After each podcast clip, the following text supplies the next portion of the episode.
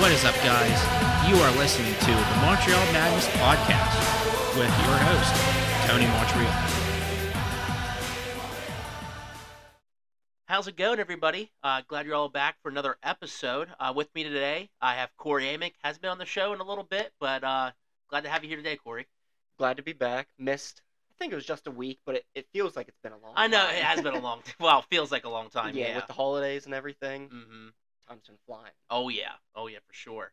Um, so little controversy here in Pittsburgh. Uh, not only can the Steelers uh, mathematically um, secure the seventh seed, um, Mason Rudolph will be starting his third straight game, even with a healthy Kenny Pickett.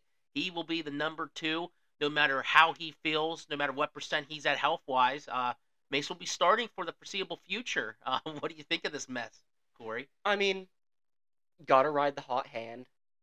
Uh, Rudolph's taken you to two 30 point games, which is for the Steelers offense almost unheard of recently. So I mean, you gotta ride him till you gotta beat that dead horse till it's absolutely dead. Um, as for the Pickett controversy, I mean, he is in kind of a rough spot because a lot of times you don't lose your starting spot due to injury. But I mean, whenever the guy's playing like Rudolph is right now, you you gotta almost just take a back seat, especially with his record this season, not being able to put up points in the yardage and everything. So You know, I don't really know what to talk about with the rumors. I really don't think there's honestly, but I've been thinking about it, and I don't think there's much truth to the rumors where Kenny Pickett said, "Oh, if I'm not starting, you know, I'm not going to be the backup." Blah blah blah. And Tomlin made him inactive, and now he is the backup this week. I really don't know what to say on that, so I'm not going to speculate on it. But I think him being the number two for sure this week, because he came out publicly yesterday and said he will back up Mason Rudolph. Tomlin confirmed in his press conference on Monday that Rudolph will be starting for the foreseeable future. Um, you know, if Kenny Pickett really is your franchise QB, um, you start him in these games. You know what I mean? Steelers are in a must-win situation. They could theoretically get the playoffs if they beat Baltimore and then um, either Buffalo or uh, Jacksonville loses. yeah, Uh, so you'd think you'd want your so so-called franchise quarterback playing in this game because he is cleared to play, um, but they're not. Uh, so I think for all those Kenny Pickett stands out there, those apologists or whatever, um, you really need to take a step back and just realize that you know a third-string quarterback essentially outplayed your um, franchise quarterback for two consecutive games, like you said, 30 plus points per game. Uh, looked very good. Um, you can just tell even when Mason Rudolph plays. Like there's a couple times where he threw the ball deep, but he had the whole pocket collapsing on him. But he just stood in there and took it like a champ, and then just you know slang the ball down the field. yeah. You don't he- see that with uh, Pickett or really Trubisky in that matter. You know they're always looking to scramble. They don't want to take a hit. They can't take a hit because you know they're small in size. Um, but Rudolph, he gives you that ability just to stay in the pocket and let it rip down the field, even when the pocket's collapsing on him. And another thing too is a lot of Kenny Pickett's problems, besides for you know the doesn't have the best arm and everything like that. Uh, Mason can read the field way better, I think, than Pickett. You know, it's either like Pickett looks at his first read or dumps it off to Warren or Najee. Um, Mason, he's scanning the field. He knows where the open guy's going to be, and he throws it that way. Might not hit him ten times out of ten, but at least he know where the throw's supposed to be. Um, and Pickett doesn't seem to really do that much. Yeah, Rudolph. He definitely seems co- uh, more confident back there. He's got good pocket presence. He's got a better arm. Um, he's getting the balls to receivers, and I mean, most importantly, he's winning games. So you got to keep going with him. And I think one thing that might benefit that is he sat behind Ben for what two, three years. Yeah. So I mean, he's he got to learn off of a Hall of Famer. Not Mhm. everyone gets to do that. Mm-hmm. Pickett came in, was the starter basically immediately. So he didn't have anyone to learn behind, didn't get to sit and watch, learn the NFL speed, the style, and everything. Mm-hmm. He has to learn on the fly, which is super difficult. Um, and I mean, even Pickett, who who's he had to turn to behind him to give him experience and help him out? It's been Mason Rudolph, who he's been good, but let's be let's be honest, he's probably not a franchise guy. Yeah, he's not your starting quarterback 2024 unless he pulls a Nick Foles out of his ass and goes on this insane run, which you know that's slim chances of none right there. Yeah, and then Trubisky these last two two years, like he hasn't had someone great to like have a mentor So I think that helps with Rudolph compared to Pickett a little bit. Um, one thing, like, do you think any of the locker room guys, like, especially Pickens, but maybe Johnson and some other guys, went to Tomlin like, we are rolling right now. Like, do not bench Rudolph. Like, do you think any of them went and like had a team meeting per se or anything where it's like, we gotta, this is the guy right now. You know, I usually follow a lot of Steelers, you know, beat writers on uh, on X and you know that sort of thing, and that's never really come up in the past couple weeks.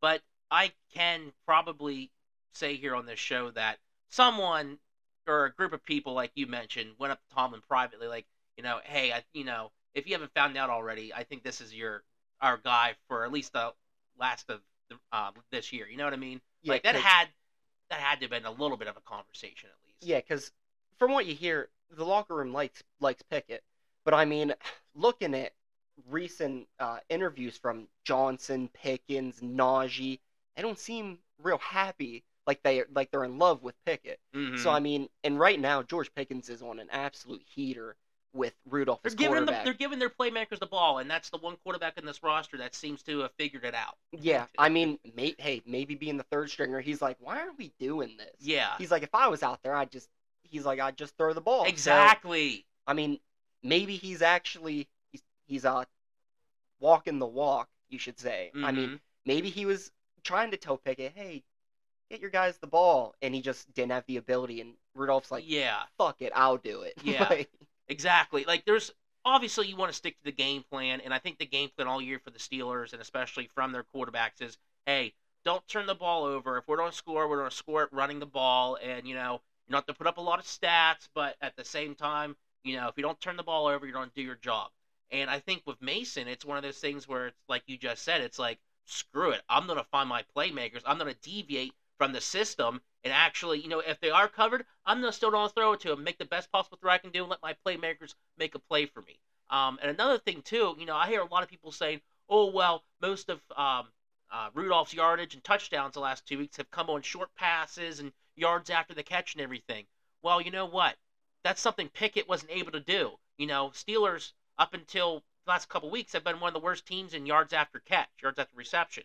Um, yeah, some of that has to do with play design and game plan and scheme and all that. Another thing has to do with that is the quarterback can't lead the receiver right, lead him into space where he can make moves and make plays um, on the ground. yeah, Uh, it'd be Pickett would for say throw the ball a little bit behind the guy, forcing him to stop, and yes, he's hitting exactly. As for Rudolph, is hitting a guy in stride where he's able to once once the ball touches his hands, he's accelerating Mm. upfield.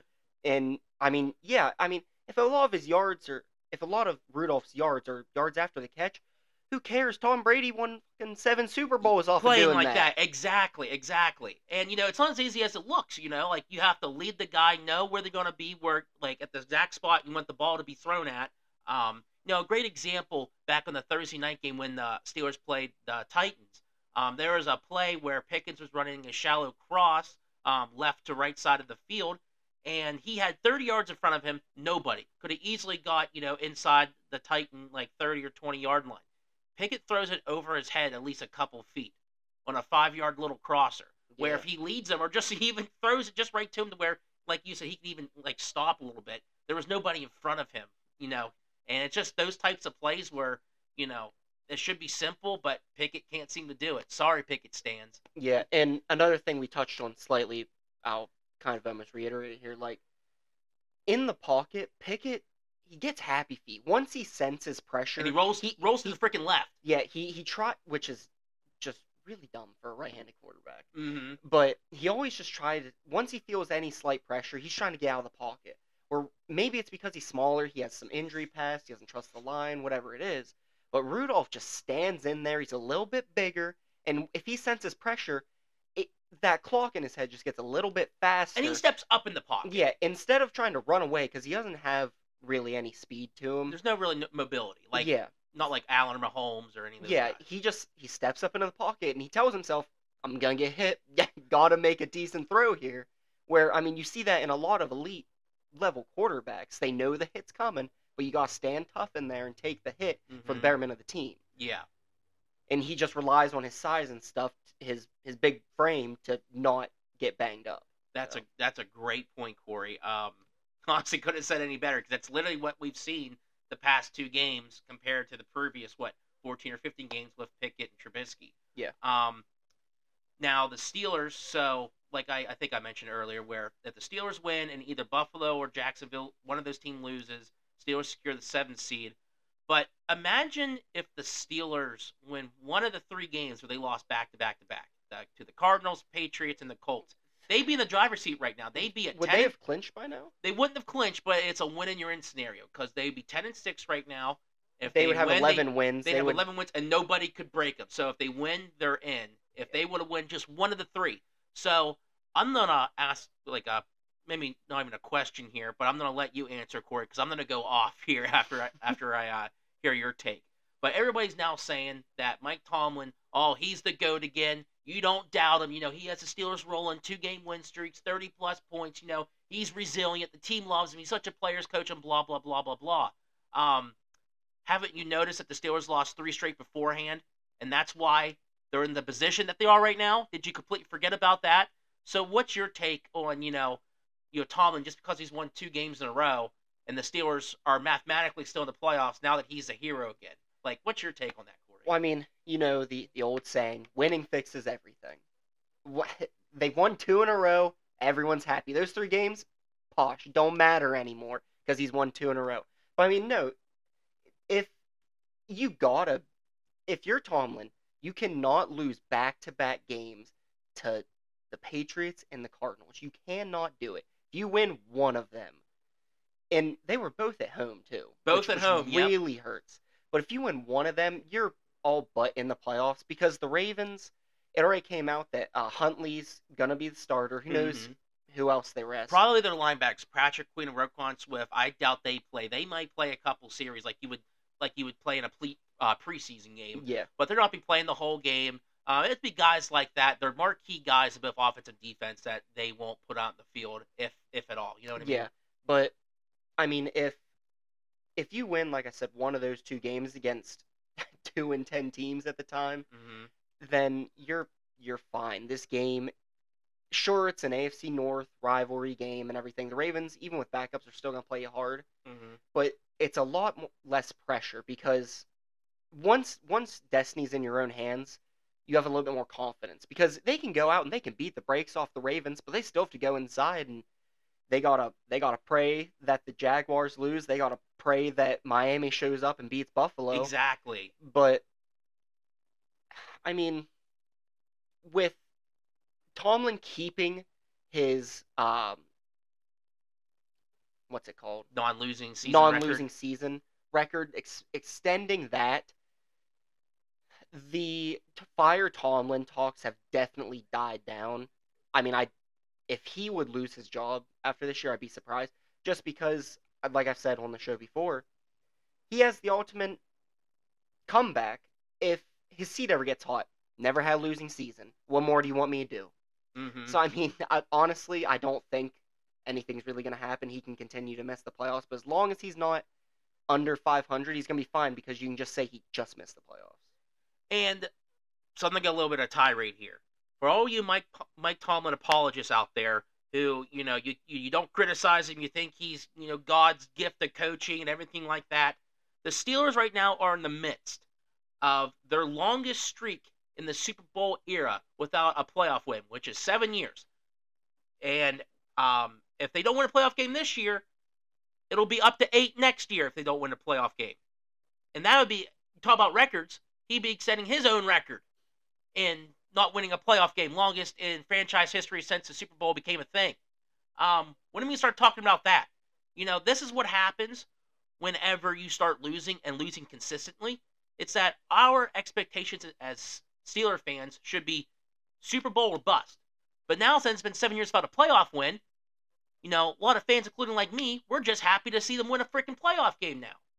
And if that doesn't happen, the next seven years we still win a playoff game. What's next? Oh, we're just happy to be 500, which is where we're going at right now. Then we're no different than the teams like the Lions outside of this year.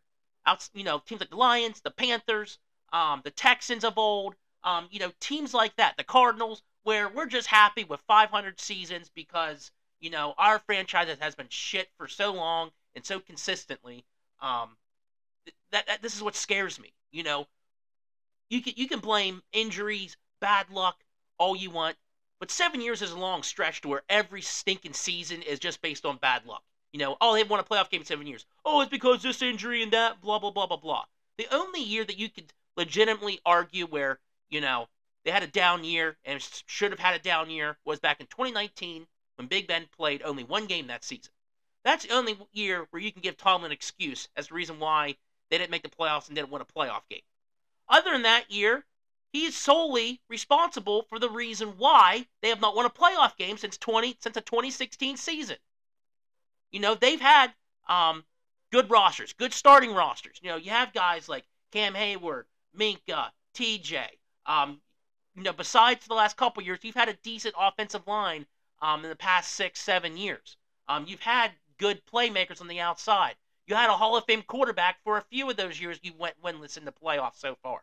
Um, so that's my thing. Like, when is when are people going to wake up and realize that Tomlin is part of the problem, and this little two-game win streak that they have on should not negate the three-game losing streak that they had right before, and the reason why they are on the outside looking in instead of being right in the thick of things when it comes to making the playoffs. They should be a win in your in situation right now, not win and hope a couple teams lose the next day. It's complete and utter bullshit, and I just can't stand it anymore, Corey. I really can't. I mean, did I say anything wrong there?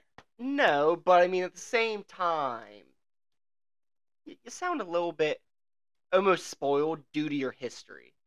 You because what you won since the 2000s, you only won two Super Bowls, right? Yes. So I mean, your recent success is all right, but I mean, you're you're a historic franchise, that's for sure. But a lot of them, you're like the Cowboys you expect every single year to be the year, but I mean sometimes it's just not your years. There are teams in the NFL. But it's been not our year for good. seven straight years now. You know what I and mean? man, it's been it's not been the Cowboys year for how many. I don't give a shit. That's why I'm a Steeler fan and not a Cowboy fan. That's why I'm a Steeler fan and not a um a Carolina Panther fan. You know what I mean? Like I think you just got to take take the ups and downs as they come. I mean, sh- I think part of the reason why Tomlin's a scapegoat is just I think he's a good coach. Don't get me wrong, but I think he's just overstayed his welcome a little bit. A lot like the Belichick and New England situation.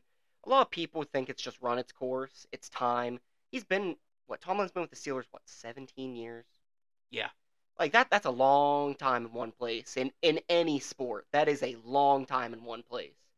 So I think it's a lot of just it's his uh his time is up run its course. I think both sides just want a fresh start. So I think that's a big reason why he's the scapegoat. Because realistically, say you bring in another guy in his first year, you go nine and eight. Are you gonna be pissed? Or are you gonna be like, that's a good first year? I'm asking you. I thought you were gonna elaborate a little bit there. No. Um, you know that's the thing though. It's different with a new coach, and I can confidently say that because you know it's like Mike Tomlin, you know, in his first year, you know, he made the playoffs, but he, he lost in the wild card to the Jaguars. Um, but I still gave him the benefit of the doubt because it was his first year. It's a difference between being a first year coach. excuse me. Difference between being a first year coach and a, in a 16th, 17th year head coach, to where they're on a seven year winless playoff drought, which has again set the franchise record and counting. Um, I'm as a fan, I'm just tired of it. And like I don't think I'm spoiled in saying that. I'm a fan. You know, I'm a fan. I just want to see my team win. You know what I mean? And with a city like Pittsburgh, like you said, the history and everything like that, the six Super Bowls and the countless uh, conference title games and playoff wins over the past three, four, five decades, you know, that comes with the territory. Like, sorry, I don't think that's spoiled. I just think that's, you know, that's why you're a fan of the Pittsburgh Steelers. You know, Who starting head coaches right now in the league how many of them do you think does a better job than Tomlin this past year with with like exact same thing play out? You have, you have media what we think is a mediocre quarterback in Kenny Pickett, injuries, all that stuff. Who do you think does a better job than Tomlin? I don't think that's a you, you can't you, you can't teams are so different, dude. You can't you can't just say, oh, this coach has done better or this coach has done less. You got to grade them with what they're doing on the field with their own team. You know what I mean? I think you can plug and place a couple of guys. Like who? I mean, do you think Belich? I mean, Belichick and Tomlin, I feel like are fairly similar coaches. Do you think Belichick does better with this team? You know, I think he has worse quarterback play. You know, I know we say Pickett sucks, and rightfully so, but I think he's had worse quarterback play. The problem with Bill Belichick is, you know, he he drafts his own guys. You know, he's a GM of the Patriots, and you know, I think the game has, you know, subtly taken a step ahead of Bill Belichick as far as on the offensive side of the ball is concerned. His defenses are still good. You know, what I mean, they're they're they're winnable defense if they had a good offense. So I, I think that Bill Belichick is still one of the best coaches of all time, despite their record um, you know, this year and the past couple years, especially about Tom Brady. Um, but he needs to stop being a GM. You know, I mean, he can't pick players like he used to back, you know, a couple decades ago. Yeah, I understand that. um, I don't know. I just I feel I do feel bad for Tomlin a little bit. Like, would you just want from Tom- the outside looking in? Would you want Tomlin as a Chargers new head coach next If year? if we had Mike Tomlin as our head coach, we're a playoff team. We're fu- especially with the Chiefs having a down year, we could have won the West. You realize that Tomlin only went to a title game, AFC title game, and lost um, with Bell, Ben, and Brown, right? I mean, hey, what have the Chargers done recently? I'd be thrilled if we made an AFC Championship game. I'd be ecstatic. See, I don't want to be a fan of a poverty franchise. Sorry, Corey. this is why I root for the Steelers. I, do- I do not want to become a poverty franchise like him, just because I don't want to be ecstatic over just getting to a title game. I mean, you gotta start somewhere. You gotta start somewhere. I I believe the the uh John Harbaugh, right? Yeah, John. John's the Michigan coach. No, Jim's a Michigan Jim's the. Michigan coach. I always Yeah. get mixed up. But the Jim Harbaugh talk is really heating up with the Chargers, and I think he, will be able to take us to another level. So I mean, really at that point, if we get him, it's it's on the players because I mean he's proved he can get to a Super Bowl. He's done it before in the NFL. At that point, it's just down to the players. So I mean, if we had a guy like Tomlin, who I think we have the roster, we just need that coach where in critical situations to elevate us. I think he has that ability. But see, that's the thing. Though Tomlin's had the players that you're talking about with the Chargers. You know, Herbert is Roethlisberger, um, Keenan Allen, AB, um, you know, Le'Veon Bell, Austin Ekeler. You know, they like he's had the players to do it, and he hasn't done it except with the old coach's players, Bill Cowher's. That's the only time he's ever won anything is with a team he never had the draft or help draft. He had a culture already lined up. He had leaders on his team already there for him now in the past decade where it's all his players and all his leaders and all all the players he chooses as the team's captains and you know who he relies on as veteran players. Um, that's all on him now, and he shown he has been able to do it. You know, you know what I'm getting at, man? Yeah, no, I do. Um, it is tough because, like like you said, you you're the one that's watching every single game in and out. You're the one that's been putting up with it for a long time.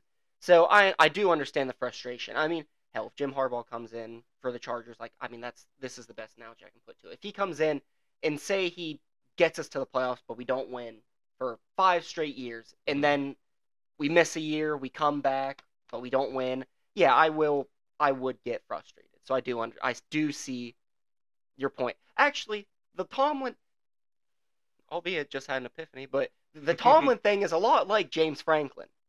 He's he's good enough to have you talked about, but he's never gonna win important games that really elevate you to the next level and has people scared. Thank you. So I mean, I I do I do understand to a point because God damn it, oh I hate James Franklin. So after watching him for a couple years, I can see why after dealing with it for Tomlin for almost ten now, you are pissed. So, You know, that's a good segue talking about Penn State here of James Franklin. Uh, so let's move on to that. Um, so Penn State get their asses clapped in the uh, second half of that game. yeah. What they lose 38-25. I think that was the final I- score. Uh, yeah, because I I think that twenty five even was because of a garbage time touchdown. So here's a little story here. So I know a lot of you probably think I was mad and pissed during the game and everything, but I've become so used to these types of games. Up by when Ole Miss went up by uh, three touchdowns early in the fourth quarter, I had stuff to get at the grocery store. I just went and went to the grocery store. I did not care anymore. You know what I mean? Yeah, I like mean- this little side story there. I, I had the game on in the background, but for most part, any of the bowl games I didn't really watch except for the playoff, just Mhm. because they don't mean anything. And I heard James Franklin came out and he criticized the. He came out and he criticized players not playing for opting out and stuff and transfer portal whatever, and he criticized the refs. it's like like I understand you're a head coach, you want to win every game.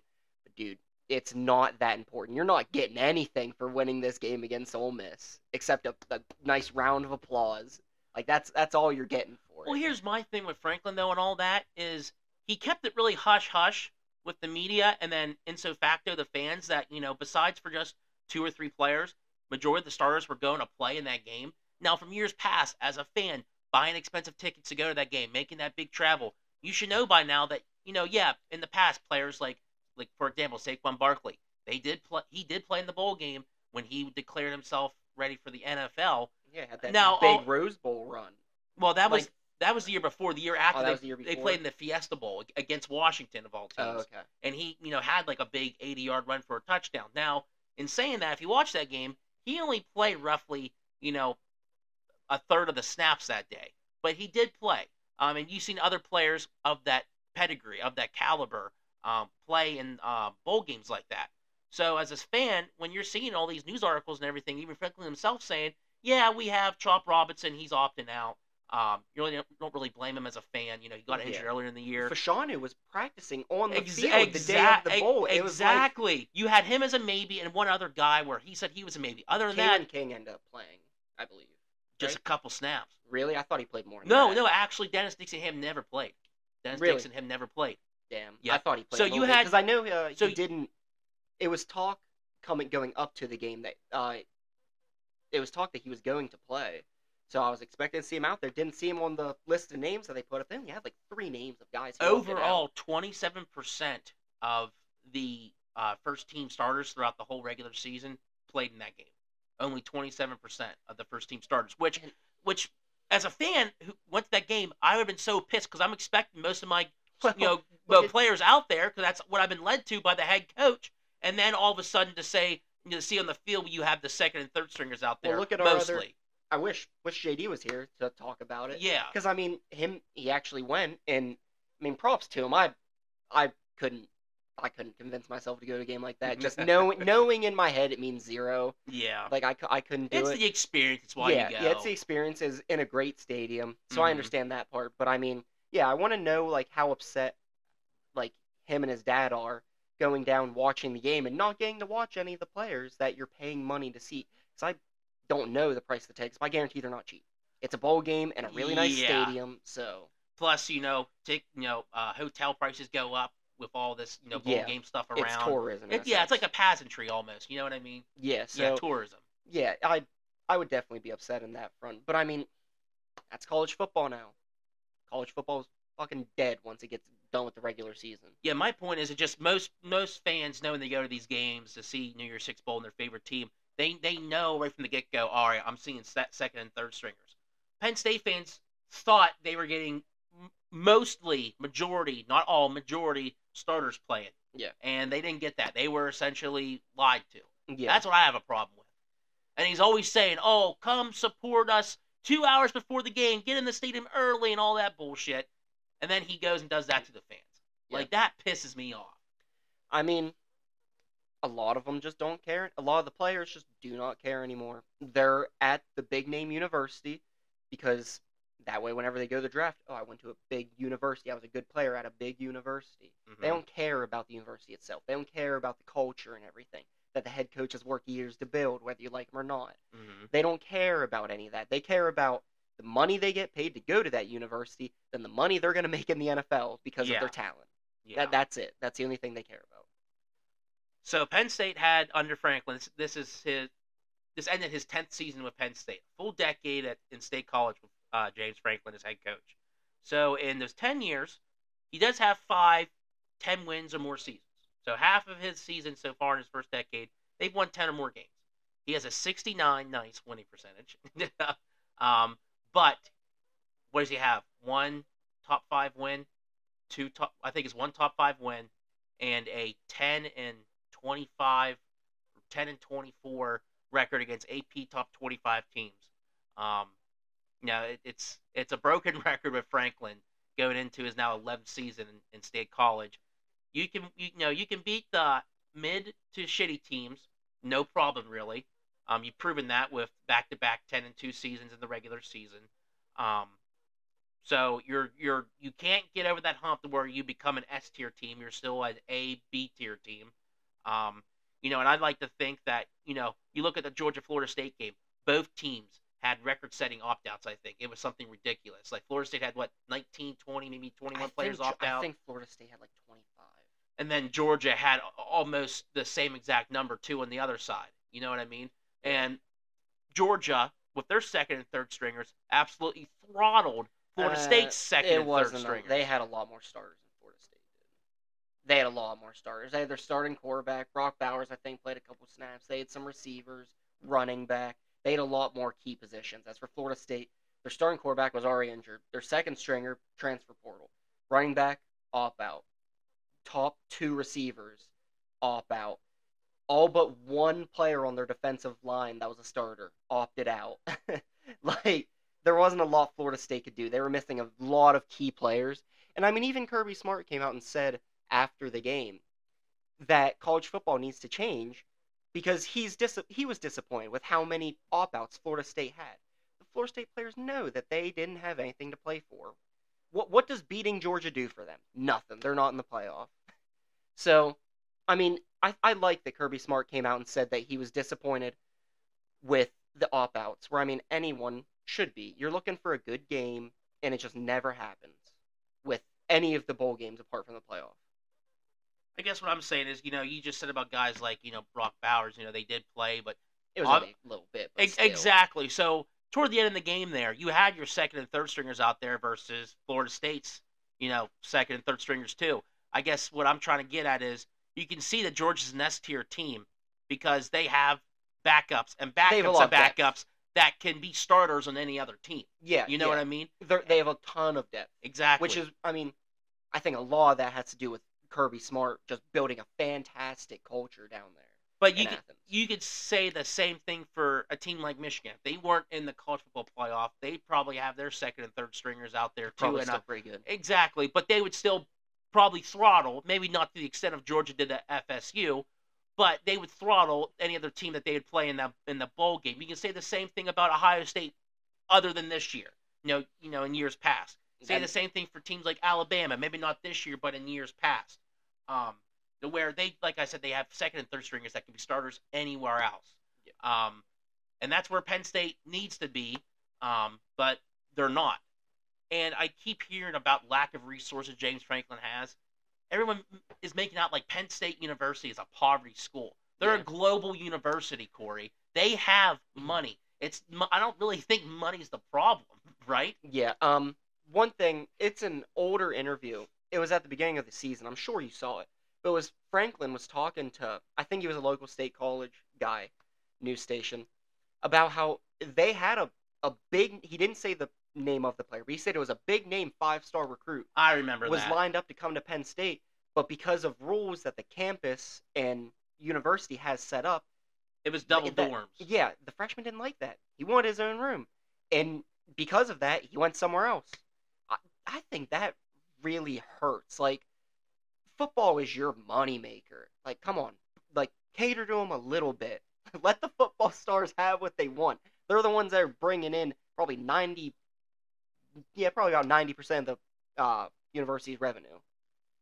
Let them get what they I want. don't understand how you being in a single dorm versus being in a you know uh um someone rooming with you, you lose that many players over. You know what I mean? Well, this is like the only instance, but still, who's to say it doesn't happen again and again, and it until it becomes. And I've heard him talk this year too. Also, you know, where like, oh, the the new AD and him are finally in line. You know, like like and- and the board and the board of trustees too. Everybody's on line now. Everybody's on the same page. So you know, Penn State. You know, he said this. You know, we should be good here the next you know upcoming years or whatever. I'm not buying that one bit. That's called saving face. That's called politics right there. Talking politics. Yeah. Um, I don't know. I'll believe it when I see it, but I don't believe it right now. That's a bunch of malarkey. No, I like like we've talked about before. This will be a this coming year will be a big year for James Franklin because twelve team playoff schedule gets depending Harder. on what It other, gets harder. depending on what uh the Pac-12 teams coming in do Well, recruiting wise and everything. yeah. Um. At least for next year, though, you got to think. Um, Washington, Oregon are still going to be powerhouses like they were this year. I'm not saying maybe three, four years down the road they might not, you know, weaken a little bit, but Yeah. at least for next year, they're both those teams are going to be pretty damn good, and they do play Washington, USC as the notable Pac-12 teams. I think they may play one more former Pac-12 team, but the two notable ones they'll be playing is USC. Oh, UCLA. UCLA. Yep, that's the other one. Yep, USC, UCLA, and Washington. And Washington, they're playing the championship game next week. I, I do think Washington's losing a lot of players, so we'll see who transfer there because uh, do transfer portal and whatnot. Mhm. But Oregon has already got some good players in through the transfer portal. Yes. You know USC is going to recruit well because people love to go USC. Exactly. UCLA has uh Brian Kelly, fantastic coach in college. Like he's gonna he's gonna bring people in. Yep. So I mean, yeah, he's for Franklin. It's gonna be. It, it gets slightly it's slightly easier because he only has Ohio State this year, right? Or does he only have Michigan? No, only Ohio State. They don't only have Ohio Michigan. State this year, so that's a plus. No Michigan, but you gain these other teams, so you have to be wary of that. How they adjust to the Big Ten is yet to be seen. But Well, it's it's all the the Pac-12 things are just they're they're an unknown right now. You Mhm. don't know what they're gonna be like because the Pac-10 style or the Pac-12 and Big Ten style football is completely different. That West Coast offense probably won't translate to the Big Ten very well. hmm So. But then you got to accumulate too. Whenever the Big Ten team goes from East out to West, that's probably going to affect them too. Now. Yeah. You know what I mean? So it, it's going to work both ways. I don't think there's going to be one clear cut advantage either way. You know what I mean? Yeah. Um, but like you said, this is a make it or break it year for Franklin. I mean, we're going to find out if he's a fraud or not. You know, he's not playing Indiana and you know Minnesota and those teams. Um, ten out of the twelve regular season games. Yeah, you know what like, I mean? like you said, he's like 10 and 24, 25 against. AP t- top t- twenty-five yeah. teams. He's probably going to play three to four of them this year. Exactly. If, exactly. If you lose all you're four doubling of them, the amount of good teams you're playing next year. Yeah, if you lose all four of them, you're out of the 12 team playoff immediately. hmm 'Cause- So, Past couple years, there's been a major gap, especially in the Big Ten conference, with the elite teams, which is Ohio State, Michigan. Then you have the tier below that, which is Penn State. Then you got to throw to Iowa in, Wisconsin a year or two. see. I, I would say they're in a tier below Penn State, even. Like there's like there's just that big of a gap between those three uh, those three tiers Yeah, of you, you- football you got two A teams, a B team, Right. then like two or three C teams, then everyone else is D. Exactly, exactly. So you're not going to have that anymore. Going to have that luxury. Uh, Yeah. So it's going to be a really make or break year to find out if he's a fraud or not. Which, Yeah. uh, if I was a betting man, which I am, I'd lean on toward Franklin being a fraud. Yeah, uh, it's it'll it'll definitely just be interesting to see what happens, and I'm I will be curious. Say, I mean, I don't know what their uh, exact schedule looks like, but say he comes up with three hard games right in a row, and say he loses all they three. do play at West Virginia next year, and West Virginia's looking like a decent team next year too. Yeah. So, like, what if they come out and lose three games in a row, and basically immediately eliminate themselves out of the playoff? Just does the board, does the uh, board and committee and stuff start looking, be like, well, we we're gonna have to replace this guy. He he can't win anymore. That's always a possibility. And I will be curious, even if Franklin does have a bad year, if the board's like, oh, I'll give him one more chance. How many? I'm curious how many one more chances James Franklin will get to like finally bite the bullet. Which is it. my same gripe with Mike Tomlin. How many more chances is that guy going to get for something he did back in 2008? I'll even go 2010. So 14 years now. Something he's done 14 years ago. How many more chances you give him? Same thing with James Franklin. They're, will- the same coach. I will read you the schedule here, Corey. So first game at West Virginia, then home against Bowling Green and Kent State. Okay, so they can start out three. oh. Yeah. So they have, you know, besides for that one iffy out of conference game, they're playing some cupcakes like a lot of other teams do. Yeah. Then starts the real the real test with the Big Tens coming up. So then they have home against Illinois. Illinois Then always plays us tough. that, and then the game after that, that's when they play at home against UCLA, and then immediately following that, they go on the road twice in a row to USC and then Wisconsin. Back to back road games there. So you have a three game stretch against home UCLA, on the road USC, on the road Wisconsin.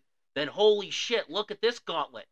Then after Wisconsin versus Ohio State at home, then versus Washington at home. Yeah, Holy I mean, crap, that is an insane five game stretch. We are really going to see right there Yeah, what James Franklin and that team's made of. In More that specifically, James. in that five game stretch right there, if you go three and two, I'd say it's a pretty good out. Four and one would be outstanding. But if you go three and two, you gotta take that because if because at that time, if say your losses are to a good, a highly ranked Washington team and a highly ranked Ohio State team, those are two good losses, which would still hopefully get you into a playoff. But see, isn't that sad though? Talking about though, like, should shouldn't we be expecting at least a four and one out of that? That that's my gripe. That's my thing. We should be expecting four and one if we want to be considered a S tier team, a team that can make havoc in the college football playoff, that could potentially make it to the Final Four and maybe actually win the whole damn thing. You know what I mean? Not with James Franklin on the you can't sideline. expect to go three and two and call that good. And three and two would be good for Franklin. If for if somehow, some way, some miracle they make it out of that five game stretch, let's say four and one, then the end at Purdue, at Minnesota, then home versus Maryland. So they do get That's some breathing finish. room down the stretch. But damn, from let's see here, October fifth to November 9th, Gauntlet, gauntlet. tough, stretchy games. Excited to watch them. I will be May- too. maybe excited to watch them. yeah. Dep- throw a depending on how the anger fir- and frustration in there as well. yeah, depending on how the first two games go, it could be just disappointment watching them. Uh, what did you think of Drew Allar's season overall? If he gets an elite receiver, They his game will um Fleming, the uh, wide receiver decommit from Ohio uh, State, the transfer S- portal. Yeah, he's coming to Penn State. Uh, Julian Fleming, that's his name. Julian yeah. Fleming. I know he's a five star and everything, but he hasn't played a ton of football lately. I'm hoping he hasn't regressed. I That- feel that's all you like the only for. I feel like that's the reason. Well, you have Marvin Harrison and then Jaxon Njigba Smith last year. And then this year you had, oh my god, I forget his name, but they had a Uh, pretty good number two as well. Yes, yeah, Yeah, he's a I mean, pretty good number two. his So he was Ohio behind State- a lot of talent. Yeah, his whole Ohio State career, he's been playing behind uh, NFL quality receivers. Yeah, So I mean, but I mean at the same time, isn't that almost a little like nudge? Like, nah, this guy's not NFL quality because he can't break in. So, like I said, I'm just hoping he hasn't regressed. If you can get another really good receiver, then that would just be another plus. But with an elite receiver, I think Allar will be even better. Um, t- he really likes his tight ends. Tight end play at Penn State's always really good, as long as the offensive line holds up. I think, but that's looking into next year. As long as how how do I want to put this? Allar had a good year, but in the big games he struggled due to offensive play calling. I, I believe was most of it. Because in the Michigan game, whenever he was scrambling some, I was impressed with him. He's not a statue back there like I thought he was. He can Yeah. move a little bit. So he's got some maturing to do. He's got some growing. But overall, you can't really complain about his year a ton. Apart from the Ohio State game, he was pretty bad. He, he was a sophomore. So you know, he's still young. You know, if he was any other player, I would say he had a great year. You know, 25 touchdowns, one interception, I think, before the bowl game. I forget what his stats were for the bowl game, but 25 to 1 ratio coming in, touchdown to interception ratio. I mean, Really that's good. pretty damn good. Um, and like you mentioned, especially with And that one interception, I think, was like a tip ball or something. It was Yeah. hit as he was throwing or something like that. yeah. Um, you know, didn't have a lot of skill set guys to work with. You know, the game plan, the scheme from the offensive coordinator, um, kind of reminds you of what Matt Canada was for the Steelers. You know, just no innovation, um, just so predictable and everything. Um, and on top of that, you know, I thought we all thought as fans that the offensive line was going to play a lot better than what it did. Um, especially when they played the bigger teams like Ohio State, Michigan. Um, their the Ohio State, Michigan's D line manhandled Ohio State. I mean Penn State's offensive line, which we thought that should have been a 50-50 split coming into the year because it's supposed to be Franklin's best offensive line he's ever had Yeah, at well, Penn State. we- even watching Michigan against Ohio State and even Alabama this past weekend, Michigan's defensive line is elite. yeah, They are bullying people. yeah, So uh, after watching them play other teams, I'm not as upset that they bullied us too. yeah. But you know, coupled with all that, you know, yeah, I would like to say it a good year, but damn, I cannot ignore the fact that this was the number one quarterback recruit in his recru- recruiting class. I can't get that out of the back of my mind. I expected the number one recruit to play like a number one recruit, despite some of the inefficiencies, to say the least, that Penn State had on offense, especially wide receiver. I'm sorry, he should be making, despite only being a sophomore, despite this is his first um, full time season as the starter. I expected more, you know, and you just never saw that. You never uh, saw him make his players around him better, like good quarterbacks do. Um, they make their players around them better, and we never saw that with with Allar. Um, didn't like to throw it deep. I feel like you know, yeah, they might not have had a called a lot of deep passes, but the ones he did throw, I can see why they didn't do it because he was missing them. Despite for one game, which on top of my head was Michigan State, the last game of the year, you know, he threw like shit on the long on the deep passes, and the one game he did very well was against probably one of the worst teams in the Big Ten, which was Michigan State. Um, so I don't know how you feel about that, Corey, but I just would have thought number one quarterback recruit would have played like a number one quarterback recruit. Yeah, I understand where you're coming from, but at the same time, he he's a true sophomore. He barely played his freshman year, so that this year was basically his. He was basically a freshman this year, in a sense. Um, next year, having a full season under his belt, we'll really get to see what he's made of. I believe, is depending on what the offensive coordinator's like.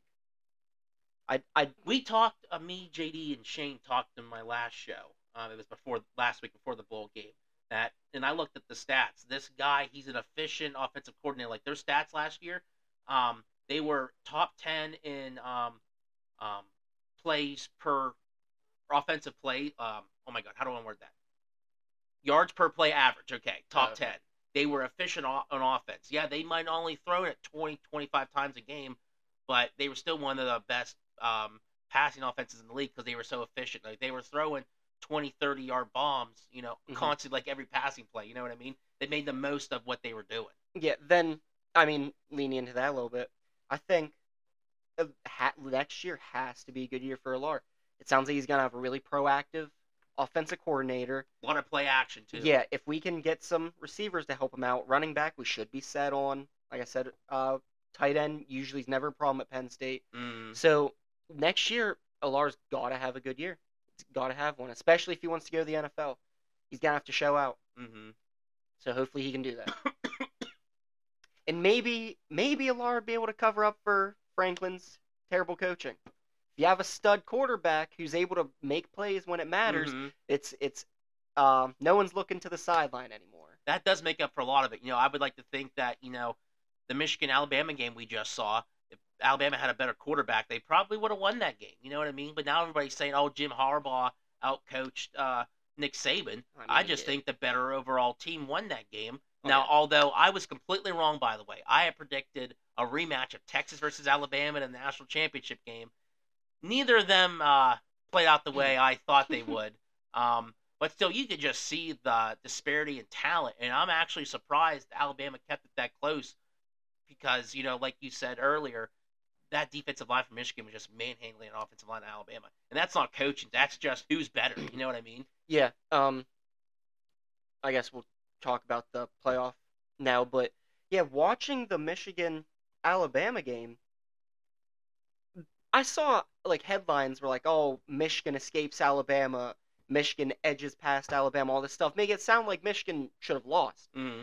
If you, if you think Michigan should have lost that game, you didn't watch the game. because they had multiple opportunities where they could have threw the game away, but they didn't. Usually, the team that you know fumbles the punt return and they're doing all that stupid stuff, they end up losing. But no, they were over the, overcome that and win, which tells me that they were far and above the better team. If it weren't for those mistakes, they would have won by maybe a couple scores instead of having to go to overtime. Yeah, because it was what 13-10 at halftime, I believe. Yeah, Alabama's touchdown came from a muff punt that gave them the ball in Michigan's like 25. yeah, exactly. Like, if Exactly. Michigan doesn't do that, Alabama is forced to drive the field, which, Which, they probably don't. yeah, they probably don't. They were held to 96 yards in the first half, lowest, I think, under Nick Saban, wow. which is crazy. hmm Like, Michigan just went out and absolutely dominated Alabama, which I was thrilled to see. Just because I had the argument for Florida State to be in, I don't think I think Florida State would have played a similar game to Alabama. I don't think if you had put Florida State in there, it would have been any type of different game. Honestly, I disagree with you there. But... no, because Florida State would have had their starters and stuff. I I think watching them, Florida State would have put up just as good of a fight as Alabama did. You think they would have put up what was the final score 27-20? Do you think they would have put up 20 points against that defense? I think their defense would have played better, and it would have been for say more a 17-10 game. Ah, I'll I'll still um I'll still uh agree with my prior statements where the committee got it right. But we'll we'll let bygones be bygones. Um, no, but I, I was very impressed with Michigan. Blake Corum set the um Michigan Michigan, record. Michigan record for rushing touchdowns. Good for him. Love Blake Corum. I think Mhm. he'll probably be like a fourth, third to fifth round pick. We'll say in the NFL draft, just because I mean he's not fantastic. maximum he's a second round pick. He he's you yeah, don't, I don't see him going any higher than three personally. yeah. but just because running backs are disposable and he's not a freak athlete like Bijan. But JJ McCarthy, he's raising his draft stock.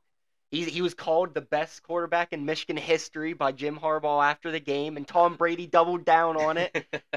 He's walking around with a rose in his mouth. He made some elite plays. He was scrambling at the end of the game, getting away from the pass rush, made clutch throws when it mattered. yeah. He he did exactly what he needed to do against that uh, that Alabama defense, which I love to see. I'd love to see the Big Ten represented well. You know, um, JJ McCarthy, he's not the best quarterback in college football, but he was the best quarterback in that game, which is all you need. Yeah, I, I was um, watching the game. I was talking to Dan while it was going on, and it got to that fourth and goal in overtime. hmm And I, I'm literally sitting there. What? Michigan called a timeout, came up, lined up different. Uh, then Alabama called a timeout. So both teams were out of timeouts. Alabama's on like the three and a half. They come out. I was like, it's a QB draw. I was like, I guarantee you it's a QB draw. And Dan's like, why you think that? I was like, because they're not going to force Milroe to throw this. He was like, he's a playmaker. They're going to want his legs to try and win him the game. What do you know? QB draw right up the gut for some god awful reason. That's the play call you come up with, and he gets he just got stuffed. I don't know why you're running into that that Michigan defensive front. So James dumb. Franklin must have took over the coaching staff. yeah, that it was just such a dumb play. yeah. And I saw a lot of people complaining about the Alabama center not being able to snap the ball properly. I think that's because that center was scared shitless of that Michigan off that defensive front. He Mhm. was he was getting steamrolled all game. Gave up five sacks in the first half. I think he was just terrified. couldn't Mm-hmm. He was worried about getting his hand up so fast he was messing up the snap. Um, so the night game, Texas and Washington. Now I'm not gonna lie. At halftime, I fell asleep. Could I couldn't stay awake. Dude, the ending Had to of wake up in the morning was- for work. So The ending of that game was insane. Did you see it? Like uh, anything about it? I just saw like highlights in E ESPN. Yeah. So Michigan went down, scored a touchdown, made a six point game. They only have You two timeouts. Yeah, Texas. Texas only has two timeouts. So Washington comes out, run the ball, timeout, run the ball, timeout. If they run the ball with don't get first down, they're gonna punt the ball. Michigan, I mean, Texas is gonna get with like 16 seconds left to drive the field. hmm On third down, Washington runs the ball. The running back gets hurt, so they're forced to call an injury timeout. Oh, So Texas is going to get the ball back for like 40 something seconds. Then on the punt, there was fair catch interference, so they got an extra like five or 10 yards on top of it. So they're driving down the field, and yeah, running back makes a good catch out of the backfield, gets him to like the 12. Ewers had four chances to score a touchdown, and I mean, on that last one, he, all on Quinn Ewers, has to throw a better ball because um, Adonai Mitchell ran his route if Ewers throws a bullet pass to the pylon, Texas wins that game. But he threw a jump ball and gave the Washington defender a chance. hmm If he, I'm telling you, if he throws a bullet, Texas wins and they're in the final right now. Yeah. So, but the main talking point was Michael Penix. Holy shit, he looked good. I was very surprised, though. You know, I thought Texas's defense. You know, Washington's never seen a defense like Texas before. Um, no, I mean this year, and you know they were able to put up 37 points against them. I was very shocked at that. Yeah, um uh Washington's receivers, they have like three NFL caliber receivers right now. Mhm. They're I think they're all going to the draft and they're going to be uh the one guy Ro- Rome Odunze, I think is how you say it. He's going to be he's a first round pick for sure. But Penix was just able to absolutely carve that team. He's great pocket presence. He can throw the long ball. He's got he's got a ton of zip on his pass. I think he possibly worked his way up into the third quarterback taken in this upcoming draft. He was just really good. The only reason he might not get drafted highly is because teams will be scared about him tearing his ACL twice. Yeah. That's the only thing reason he may not be drafted high Okay. because he looked really good. so you're, th- good. you're saying he might slip down to the Steelers. Dude, I've I've already seen Michael Penix to the Steelers talk. The Isn't he the six oh no, that's the Oregon quarterback who was like the sixth year senior or something. Bo Nix, yeah. Bo Nix, okay. Penix has been in college a while, but he missed two years because he tore his ACL fairly early in the year. Okay. So yeah, he is older, but he's played a lot of football. Mhm. He has a chance to win a national title now. He looks, um, what's the word? Proven, polished. Polished is the word I'm looking for. He looks really well done. He looks like a lot like Tua, but with better arm strength. Okay. So, no, um, on McAfee they have a Steeler fan on their show, and he's already Yeah, saying, yeah. yeah. he's already saying Penix to the Steelers. he's already on that on that train. Um. So who do you have uh, winning the title game between Michigan and Washington? You go first. You go Okay. first. I I like Michigan. Um, you know, they they proved to me that they were clearly better than Alabama, which is very rare to do um, under that team of Nick Saban. Uh, I just think they have they have the talent, especially in the defense, but they have enough talent on offense to get the job done. I just think that the overall better team. Um, you know, I, I I think the wild card is Michael Penix. Um, you know, if if you're gonna beat a team which is clearly better than you, um, it's gonna have to be because of the quarterback play, and I think because that they have a chance. I just, you know, I just think Michigan is a team of destiny. The whole thing with the Harbaugh scandal and how this team is bought in, it's you know, it's Michigan versus the world and everything like that. I, I think I think they're team of destiny. I think they're gonna win a very close game. Um, I think they're gonna win twenty seven to twenty three. Be a very close game. Uh, potentially a game winning drive um, um, sprinkled in there as well. Um, we're going to be treated to a very good national title game, Um, one thing that I heard uh, Joel Klatt talk about, which I never really, you don't think about small things like these, and but they do because they're the analysts are paid millions to think about stuff like this. Mm-hmm. But whenever Harbaugh started winning at Michigan, he made his team to beat Ohio State because if you beat Ohio State, you're going to win the Big Ten. Yeah. In in their shoes. So how did he build that Michigan team to win? He built the team to beat C.J. Stroud, uh, Marvin Harrison Jr., Chris Olave, Garrett Wilson, guys like that. Very similar to what this Washington Ex- team is yeah, like that's a very good point. like very good point. he like Harbaugh has done well at Michigan by making teams by building defenses to beat teams like he's gonna go up against next Mhm. Monday. So he's he's gonna be prepared. Absolutely gonna be prepared. I don't think I think Washington will score points, but I don't think it's gonna be enough. That Michigan offensive front is very good. And if there's one thing Washington doesn't do well, it's defend the run.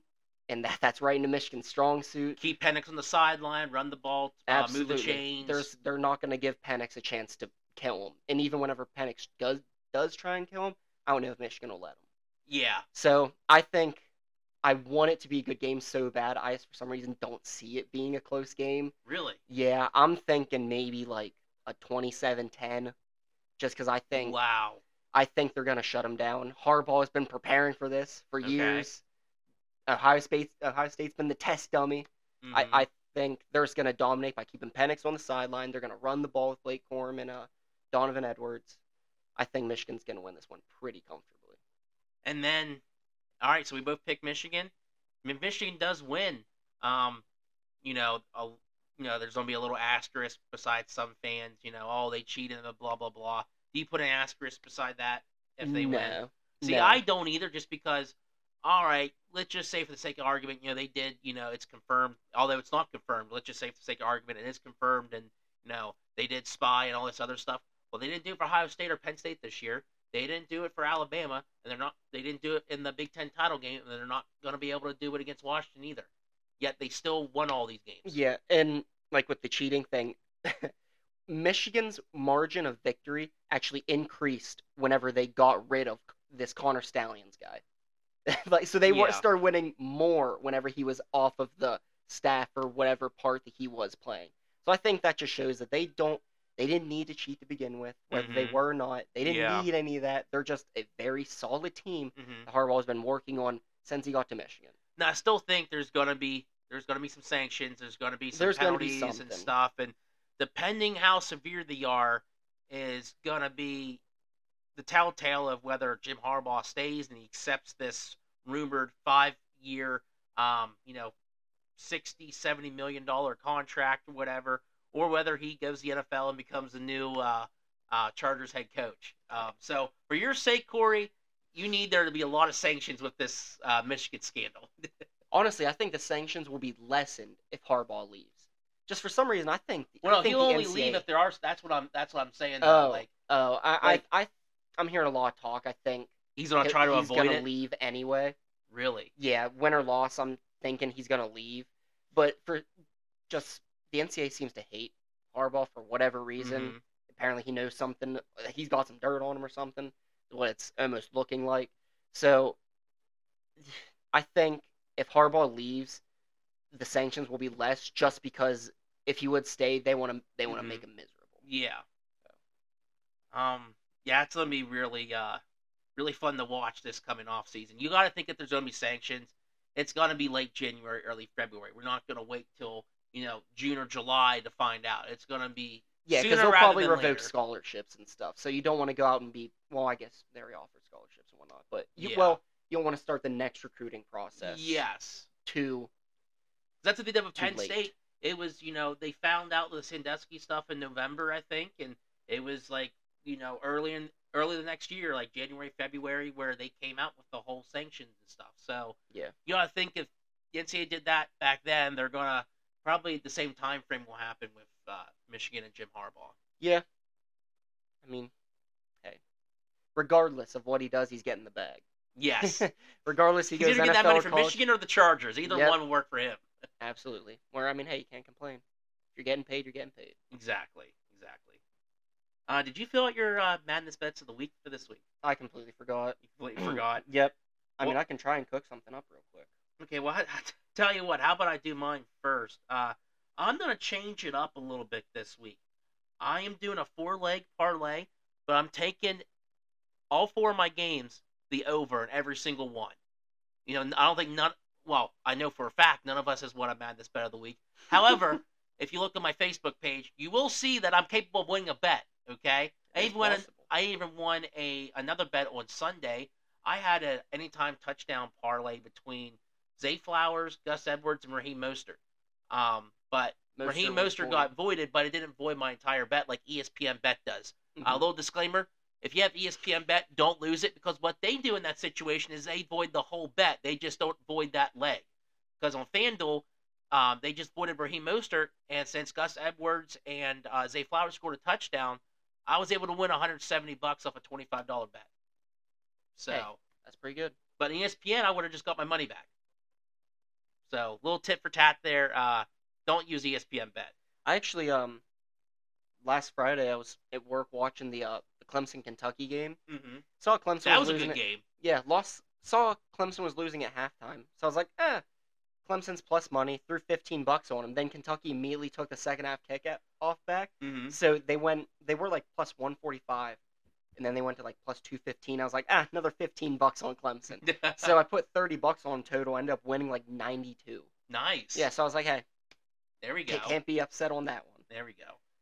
All right. So in the Pittsburgh Steeler Baltimore Raven game, uh, 36 and a half, taking the over. In the Cleveland Brown Cincinnati game, 39 and a half, taking the over. Buccaneers Panthers, 37 and a half, taking the over. And then last but not least, the Rams versus the 49ers, 42 and a half, taking the over. I had uh 23.50 um left in free bets, so I used that for a total payout of 286. Odds are odds are plus 1,217. Not bad, not bad. An all Mm. over bet. And all over. Usually I love the unders. I'm an You under guy, Oh, come on. Big Cat would not like you. Dude. he would not like you. unders are just so much safer. I feel like, because I mean, a lot of times that like these guys do this as a living, obviously making the lines and whatnot. hmm So I mean, I don't know. I just feel like a lot of time unders safe, especially in prime time. Have you seen like the the lines on prime time? Mm-mm. The under is like twelve and two or something like Really? that this year in prime time game. Well, obviously it's a lot more, Not for the Steelers Patriots game where everybody thought that game was going. Hell, I took I took under 24 points, and that thing was gone with like time left in the first half. Yep. I was pissed. um, draft freaking DraftKings running super slow right now for some reason. I'm trying to cook up something fast. You know, I just got DraftKings. Um, I have six fifty dollar free bets. Dude. Used two of them, lost both of them, but I got four left. So DraftKings seems to have slightly better odds than I have noticed FanDuel. that. I have noticed that. yeah. So I don't know. I just Especially on stuck player with them. bets, player props. Like you know, It would some be like plus 50. 200 on FanDuel. It would be like plus 225. on yeah. DraftKings for whatever reason. So I I like to. That's just kind of what I stick with for whatever reason. hmm I have like five different betting apps on my phone, but only use one. It was cool. Um, for FanDuel, um, the reason why I placed a twenty-five dollar bet on the um Raheem Mostert or would have been Raheem Mostert, Zay Flowers, and Gus Edwards anytime touchdown scores. Because if you placed a twenty-five dollar bet or more on a same or a three-leg or more same game parlay, you get fifty cents for every touchdown scored that entire day by any team. Um, no matter if it's defensive touchdown, special teams, or offense, you got fifty cents um, per touchdown, and that's how I was awarded those free bets. Huh. I think it got up to thirty-one bucks. So I made six dollars and just betting Hey. twenty-five. money is money. Yep. Man, what are we? Have you played the Rocket game on DraftKings while you're cooking that up? Uh uh That's don't play it because it'll get Don't addicting. That'll get addicting really fast. Oh, I wish. I really wish I would have done this earlier, just because I know. I saw stuff online about um. Players having certain incentives. That are coming up this this week. Like DeAndre Hopkins needs like. He needs like six catches and like forty nine yards to make like one point two million dollars or something like that. Does uh, Dalton Schultz needs like six catches to hit his incentive and stuff. Like I feel like betting incentives on the last week, well, Mhm. betting on who has incentives is a great way to make money because teams are gonna force him the ball. Yeah, no, Uh, that's teammates want to see their their buddies get paid. hmm So, No, that's a great point. so I'll have to cook that up in my free time, figure out who's got some and who doesn't. But all right, what I got here. So, hang on, let me throw that in there. Oh.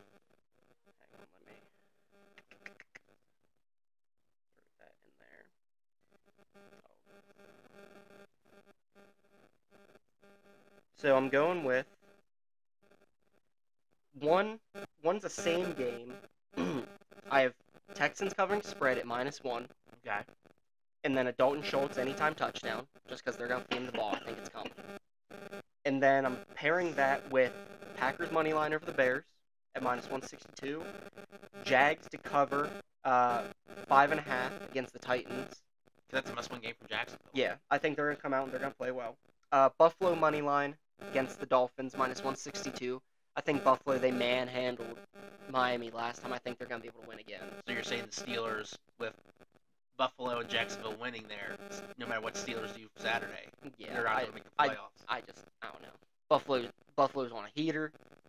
Jacksonville they have to beat the Titans. Titans not very good. Buffalo so- deserves to be in the playoffs more than any other team. Well, more, I mean. I should say more than the Steelers do. yeah, they're cooking. But yeah, that that'd be my bet. Ten dollars would win me one ninety two. I like it. Yeah, I'm just on a quick one made up. So, um, have you seen the odds lately for like MVP and stuff? No, I have not. I think Josh Allen is the second odds on favor for MVP right now. Really? Yeah, he's skyrocketed with them winning games, and especially if they make the playoffs, he'll be up there. But Lamar Jackson secured it. By Oh, yeah, with scoring that- five touchdowns against Yeah. Miami. I don't know, if, dude. They look good. Ravens look good. So the only thing that scares me about the Ravens, no, I mean, I'm obviously not a Ravens fan by any sense of the imagination, but I don't know.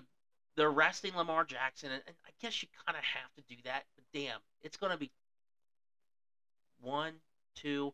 It'll be three weeks by the time he actually plays a another game. Yeah, That's a long stretch to get rusty Look- and out of rhythm, out of sync, and everything. I, I actually heard uh, Orlovsky talk about it, and he said this is exactly what they did in 2020, I believe it was. 2019 when they played the Titans Yeah. after going like 14 and two or Yeah, 13 and they three. rested their starters on the last week. So yeah, they had They were rusty and lost. yeah they Titans put up like 14 up on them immediately, and then by the time Mhm. they knocked the rust off, it was too late. Yeah. End up losing. So Yeah, I mean, if anything, let your stars play a half, just so they're not sitting forever. Or again, treat like a preseason game. Go one, two. I would. I personally would not put my starters in for a half, especially the key ones like their two middle linebackers, Lamar, Odell Beckham Jr. Um, those types of guys. I wouldn't play them a half, but I'd play them. I'd play them a maximum of three series, so that's basically a quarter's worth. Yeah. I would bet. I'd put my eggs in the basket, saying, "All right, two or three drives. They're not gonna get hurt. If anything, they might get a little stinger, but they have three weeks to hold that little stinger up before the playoff game. That's what I would do, just to just to keep them in the flow, because you automatically automatically have a bye now. You know Yeah. what I mean? Um, I'm upset that uh the Browns are resting Flacco. I'm upset on that because if the Browns win, then they lock up the five seed. I think they already have it locked up, right? No, because if I'm pretty sure if Buffalo, Buffalo can leapfrog and would leapfrog Miami and be the two seed, but I think Miami would go to the five. okay. So they would drop to the six. The Browns, so basically, they're they would get to play if they try this week and win, they lock up the five. Then that means they get to play the winner of the AFC South. Which is dog shit. Yeah, which is going to be more than likely Jaguars. I like my odds a lot better against the Jaguars than the Chiefs. You never know what Chiefs you're going to get. That's true, but at the same time, your whole season is hanging on by forty-year-old Joe Flacco. I mean, he might be younger than that. He's But- 38. Thirty. Okay, thirty-eight-year-old Joe Flacco is what your season's hanging on by. You know, it's a different scenario between the Ravens and resting Lamar and the Cleveland and resting Joe Flacco. You rest Joe Flacco.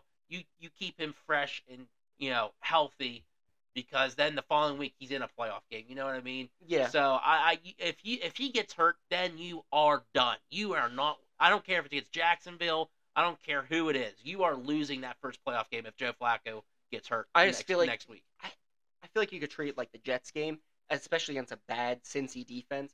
Have him come out, score two, three touchdowns, and be like, "All right, you're done." Defense, hold on, you guys got this.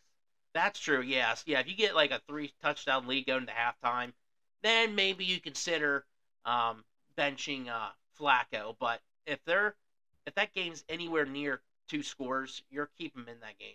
Yeah, and especially I'm rooting for the Browns because we have that bet, twenty bucks, you and me. Oh yeah, the Cleveland wins a playoff, Wins a playoff game. Hey, game. why? They were holding signs up at after they clinched the playoff spot. Why not Cleveland? They I'm were they were chanting board. Pittsburgh sucks in that game. Hey, good. Fuck them. First time in 34 years, I believe, where the Browns are going to finish above Ahead the of the Steelers, Steelers. in the division. Again, that's not what I want the Steelers to turn into. That's why I'd rather get rid of Tomlin now than keep waiting year after year after year him to do something that he won't do. Hey, you just got to respect Joe Flacco. Joe Flacco goes out and somehow wins a Super Bowl. I'm getting a Cleveland. I'm getting a fucking Joe He's gonna get jersey. screwed out of comeback player of the year. How do you feel about that? I I hate it because I understand. I'm not hating Give him on. his own little award, his little Yeah. trophy, whatever. Call I'm it the not- Damar Hamlin Courage Award or something. Yeah, I'm not hating on Damar Hamlin. It's fantastic that he is able to play and everything after what happened. The dude died and came back to life. I understand that. But Joe Flacco was sitting on his couch for basically sitting on his couch for five years. You know how much has changed in five years? We went through a global pandemic since the last time Joe Flacco was good. And all of a sudden where he's talking about winning a Super Bowl? Yeah. Come on, give give the man his flowers. So he started what? Four games now for Cleveland, three or four. Five. He's four and one. Okay, They, five they games. lost his first game that he played against the Rams. Okay. So in five games, he's thrown more touchdown passes than Kenny Pickett has in his whole entire NFL career, which is two years. Like, give Joe Flacco but yet. Pickett's still the franchise future for the Steelers. Yeah, cry me a freaking lip river. liver. Yeah, li- I'm gonna need my, uh, maybe a liver transplant if I need if I see any more Pickett in there next couple years. Holy crap! But all right, you know, I think that's a good way to wrap up this episode of Montreal Madness. Corey, again, thank you for coming on. Hey, glad to be here. Um, probably just a fair warning. Um, after the Super Bowl, probably won't be doing too many more of these podcasts uh, throughout the rest of the year until football season um, comes back. Probably like you know opening day of baseball that week. I'll do a show as Maybe like a maybe a draft special. a draft special, exactly. Yep, free agency special in football. Um, you know NHL playoff hockey. You have the golf majors, but probably gonna be dialing it back on doing them uh, every uh, once a week. So just keep that in mind. Um, We're not big NBA guys or anything. We're not yeah, yeah. Maybe a little March Madness talk. Maybe we'll sprinkle oh, that I'll in there. talk March Madness, dude. I love March Madness. I made a ton of money last year on March Madness. Yeah, I remember that. I remember that. I just take the just take the underdog in every single game. I put ten dollars on them.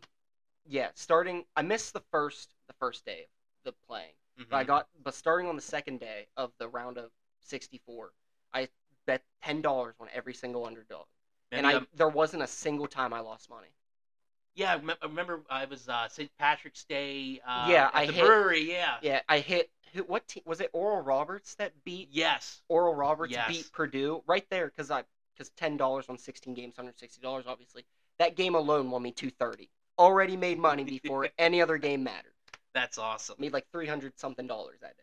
Maybe we'll even do a, a Montreal Madness bracket. yeah, there yeah, we yeah. go. Instead of March Madness, Montreal Madness. Got to. Alrighty, uh, that's going to do it for this episode. Uh, catch you later. Have a good week, everybody.